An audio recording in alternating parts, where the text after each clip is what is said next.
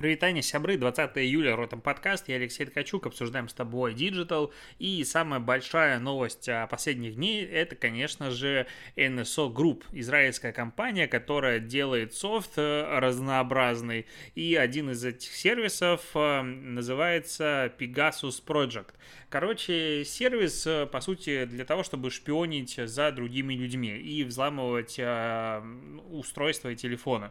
А сейчас э, Amnesty International сделали э, расследование и заявили, что власти 10 стран использовали этот софт и взламывали телефоны журналистов, правозащитников, юристов и так далее. В список попало минимум 180 журналистов. А страны там типа Саудовская Аравия, Азербайджан, Казахстан, Индия, Израиль, Мексика, Объединенные Арабские Эмираты, Венгрия и другие России, нет, удивительно. А, и Беларуси тоже нет, вообще да, вдвойне удивительно, потому что какой-то софт, знаешь, объединяющий э, плохие страны мира. И по этому поводу идет большой скандал и вообще обсуждают э, возможное введение моратория, допустим, на разработку подобных сервисов, потому что это типа как оружие выглядит и нельзя давать, ну, информация намного опаснее, по сути, сегодня даже стала, чем обычное, э, допустим, холодное или огнестрельное оружие, потому что информация может убить намного больше людей или навредить им. Но что интересно, что Amazon э, через день после появления этих новостей отключает э, всю инфраструктуру, на котором сидела как раз-таки эта компания NSO а, свою, и типа запрещает туда доступ. Хотя формально, насколько я там посмотрел глазом, они не сильно нарушали пользовательское соглашение, и, по сути, ничего такого для Амазона ужасного не сделали. Но Amazon использует пункт типа о том, что они могут в любой момент и чего угодно, и э, политическое решение подобное принимают. А, такая же история была и с э, социальной сетью, я забыл, как она называлась, помнишь, когда Трампа жестко гасили, которую, в общем, Amazon тоже ее отключил, просто потому что, потому что мы захотели, и так и не включил. А, и это как бы ого-гошеньки, звоночек. То есть, э, ну, как правило, обычно э, отключают доступ или что-то подобное сами платформы, типа там Apple, э, Google или что подобное. А инфраструктурные сервисы раньше, ну, не сказать, чтобы сильно часто фигурировали как раз-таки в подобных историях. Но Amazon упорно продолжает это делать, и если у тебя, по идее, проект, который хоть как-то может ну, быть не совсем корректным, возможно, назовем это так, или вмеш... потенциально имеет политические риски, то, очевидно, на Амазоне лучше не хоститься, тебя сольют сразу же, если вдруг что-то произойдет. С другой стороны, новость про Amazon более интересная, что Apple удалила по запросу как раз-таки Амазона приложение Fake Spot – а что за приложение? Приложение выявляет фейковые отзывы в а, магазинах а, Амазона, соответственно, на маркетплейсе. И раньше а, этот сервис был, по сути, только как расширение для браузеров и было на андроиде. Недавно они вышли как раз-таки на iOS, и Amazon сразу же попросил Apple это дело удалить и типа якобы они не сильно хорошо там данные используют, имидж вообще портит и так далее. Какого хрена Apple согласилась и удалила, я, честно говоря, не сильно понял, но, видимо, там были какие-то неопровержимые доказательства того, что сервис какой-то плохой, но э, это, это вообще дико, ну, то есть... Ну, представь себе, две крупнейшие корпорации. Появляется сервис, который говорит о том, что вот фейковые отзывы накручены, мы сейчас их будем показывать на основе какого-то алгоритма и так далее, наших баз данных. И один сервис приходит крупнейший к второму, говорит, слушай, а можешь удалить эту хрень, они нам жить мешают? Да, без проблем, бро. И удаляют. Ну, как бы современный мир. Радуемся, наслаждаемся. Такие дела. А, в итальянских музеях начали следить за реакцией э, посетителей, чтобы оценить привлекательность экспонатов. Такой заголовок я читаю на T-Journal. В чем а, движуха? Короче, взяли, поставили а, специальные датчики. Называется система Share и Art, которые отслеживают, как пользователи себя ведут. И это как бы направленная история на то, чтобы понять, какие экспонаты людям нравятся больше, какие меньше, как они вообще перемещаются в зале, на что обращают внимание, чтобы попробовать сделать максимально привлекательный музей, потому что, ну, как бы у музеев огромное снижение количества людей, которые туда ходило, падение выручки, короче, убытки.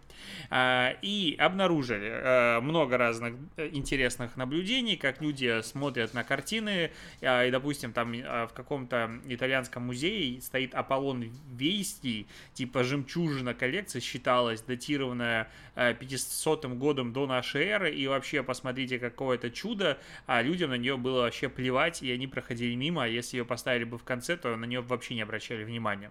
Или какой-то там, как называется, дип э, диптих 14 века художника какого-то. Там, в общем, с двух сторон э, висят э, два...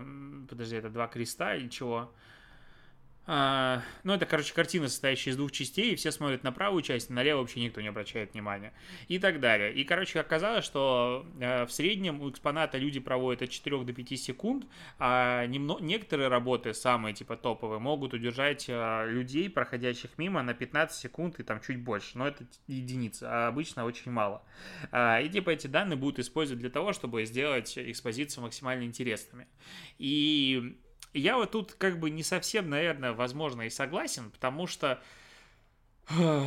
ну, это как бы чистые данные, и если мы начнем заниматься вот только тем, как только данные влияют на нас и составить музей, исходя из того, что вот максимально сильно нравится и не нравится людям, то, возможно, вся идея музеев, она немножечко как бы и пропадет, потому что, ну, смотри, если провести аналогию, допустим, с а, социальными сетями. И у нас есть группы в социальных сетях, допустим, мы ведем какой-то бренд э, в условном Инстаграм. Если я начну а, делать контент только исходя из того, что больше вовлекает людей, а что меньше вовлекает людей, а здесь можно говорить о том, что это прямое сравнение и аналогия с тем, что если люди тут стоят много, а тут мало, значит что-то нравится как бы больше и вовлекает людей больше, чем другое.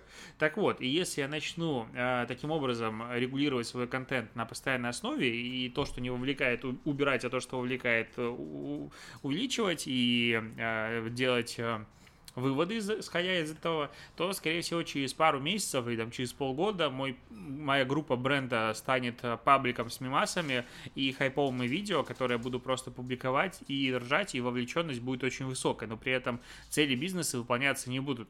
И вот мне кажется, что музей должен не просто делать э, экспонаты, которые супер интересны, а как-то умело их комбинировать между вещами, которые заслуживают просто внимания, потому что это какие-то культовые истории, и за ними может экскурсовод что-то важно рассказывать, а с другой стороны у нас есть, э, ну, какое-то искусство, которое, вау, это прикольно, да, я тут залипну.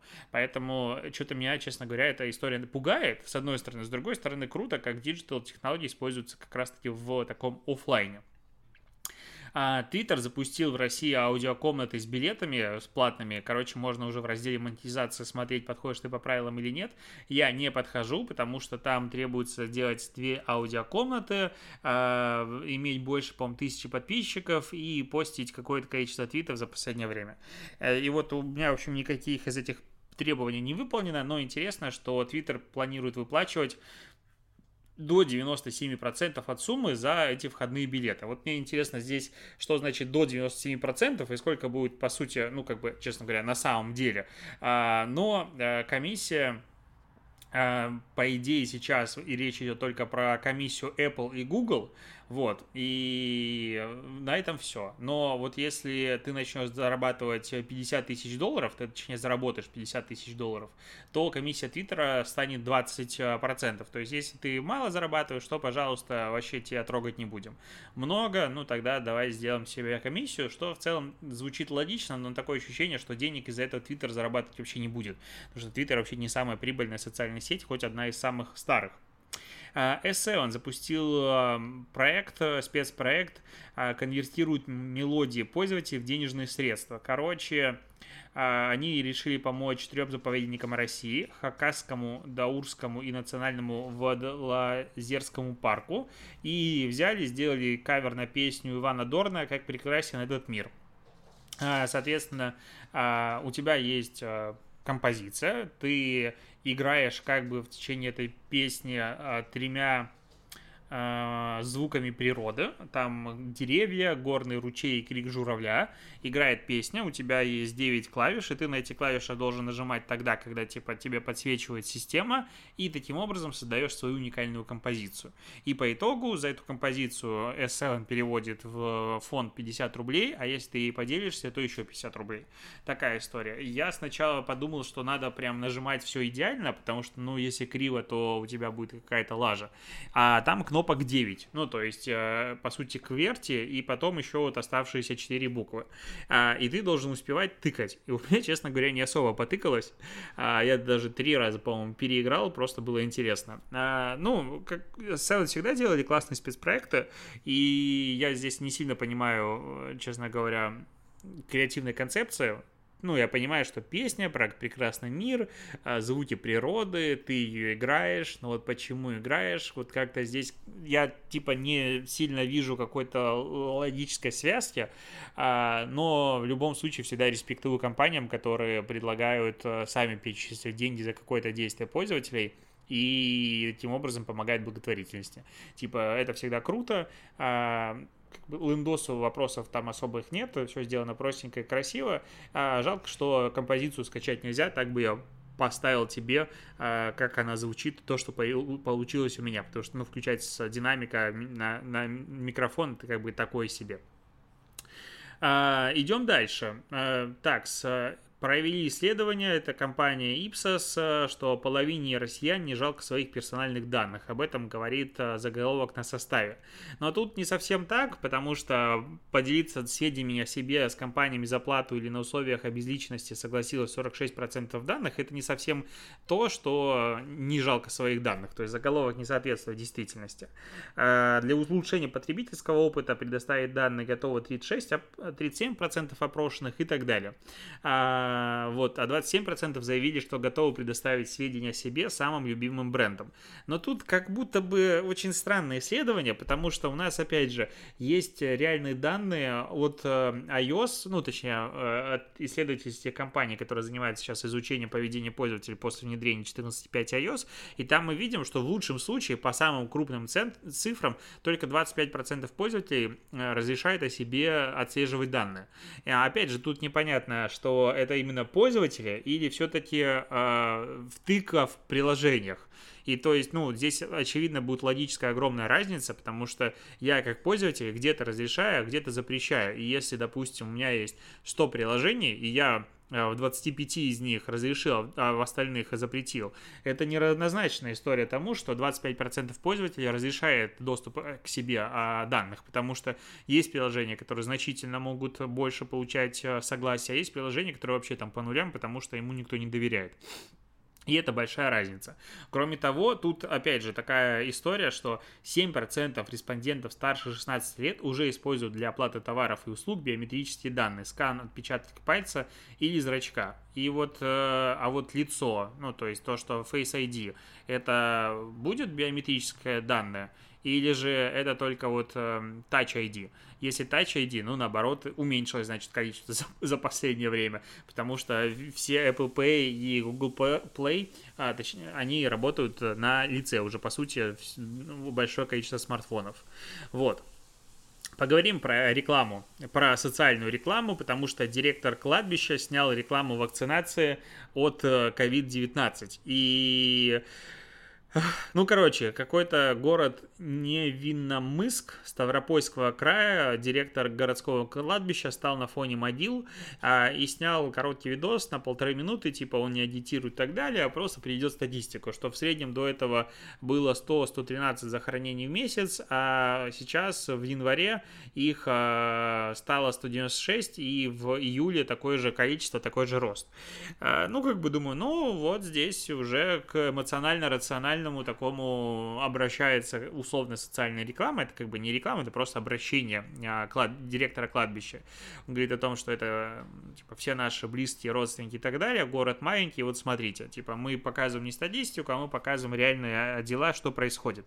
Здесь я на самом деле подумал, что А как же сильно может врать, наверное, официальная статистика, потому что какой-то маленький город Невинномыск, у него такое количество избыточной смертности, ну, то есть, по сути, прирост там в 70% плюс-минус, и это охренеть, конечно же. Ну, то есть, это прям очень много, намного больше, чем официальные сводки нам говорят. А что происходит в комментариях на YouTube? Я зашел, честно говоря, охренел там на 2800 просмотров, 45 комментариев, то есть вовлеченность дичайшая. И это просто перепись антипрививочников. Столько народ пишет. Ну, там, в принципе, понимаю, что м- если ты антипрививочник, вот жесткий прям такой, а, то вряд ли у тебя есть какие-то э, возможности для рационального осмысления цифр и данных. Ну, ты как бы не настолько развит человек. Но начали писать, откуда ты знаешь, что это именно от ковида умерли, люди же еще в аварии попадают, рак есть и так далее, бьет током. Короче, люди просто умирают умирают. Фраза «избыточная смертность» в данном случае не помогла. Но, а, конечно же, его обвинили в пропаганде и пошли мы дальше. Я думаю, что такая реклама, возможно, имеет а, право на существование не как реклама, а вот как такие именно социальные ролики формата, ну вот, чуваки, что происходит здесь, а вы можете дальше сидеть себе там не прививаться. Ну, возможно, это стоит типа пугать людей. Хотя, вспоминая европейский опыт, когда разные государства пробовали сделать рекламу, которая как бы пугала а, своих граждан, это не сильно помогало. Там, где и в Австралии, по-моему, это было, или в Австрии а, реклама, где девушка задыхалась и ну, просто там минуту задыхается с кислородной трубкой, потому что легких уже как бы нет, и она дышать не может. И народ не оценил, и начали как бы очень много хейта в адрес как раз-таки правительства тогда выражать. Ну, с одной стороны, да, и и как бы это точно очень убедительно показывает, что же такое э, ковид, а с другой стороны, как бы можно говорить о том, что мы немножечко уже и так э, устали от э, испуга, и давайте, может, как-то попробуем по-другому говорить, более честно. Хотя, как мне кажется, люди, которые побывали в красной зоне, среди них антиперевивочников как будто бы и нет. А, поэтому, возможно, это не лишена смысла идея. Э, так, бренд э, Finance э, сделали исследование, это британская консалтинговая компания, провели исследование рынка брендов авиакомпаний, назовем это так, и самые там дорогие бренды это кто у нас? Delta, American Airlines и United Airlines, их оценивают в 5 миллиардов долларов и больше, а самым сильным брендом авиационным в мире остался Аэрофлот, он с 17 года лидер, составил его оценка 89,5 балла из 100 возможных, это статус какой-то 3А, и он сумел сохранить лояльность клиентов а, благодаря высокому клиентскому сервису, активным маркетинговым мероприятиям и так далее. А, ну, мне сложно спорить с британской консалтинговой компанией, удивительно, на самом деле, слышать о том, что Аэрофлот это сильнейший авиационный бренд в мире.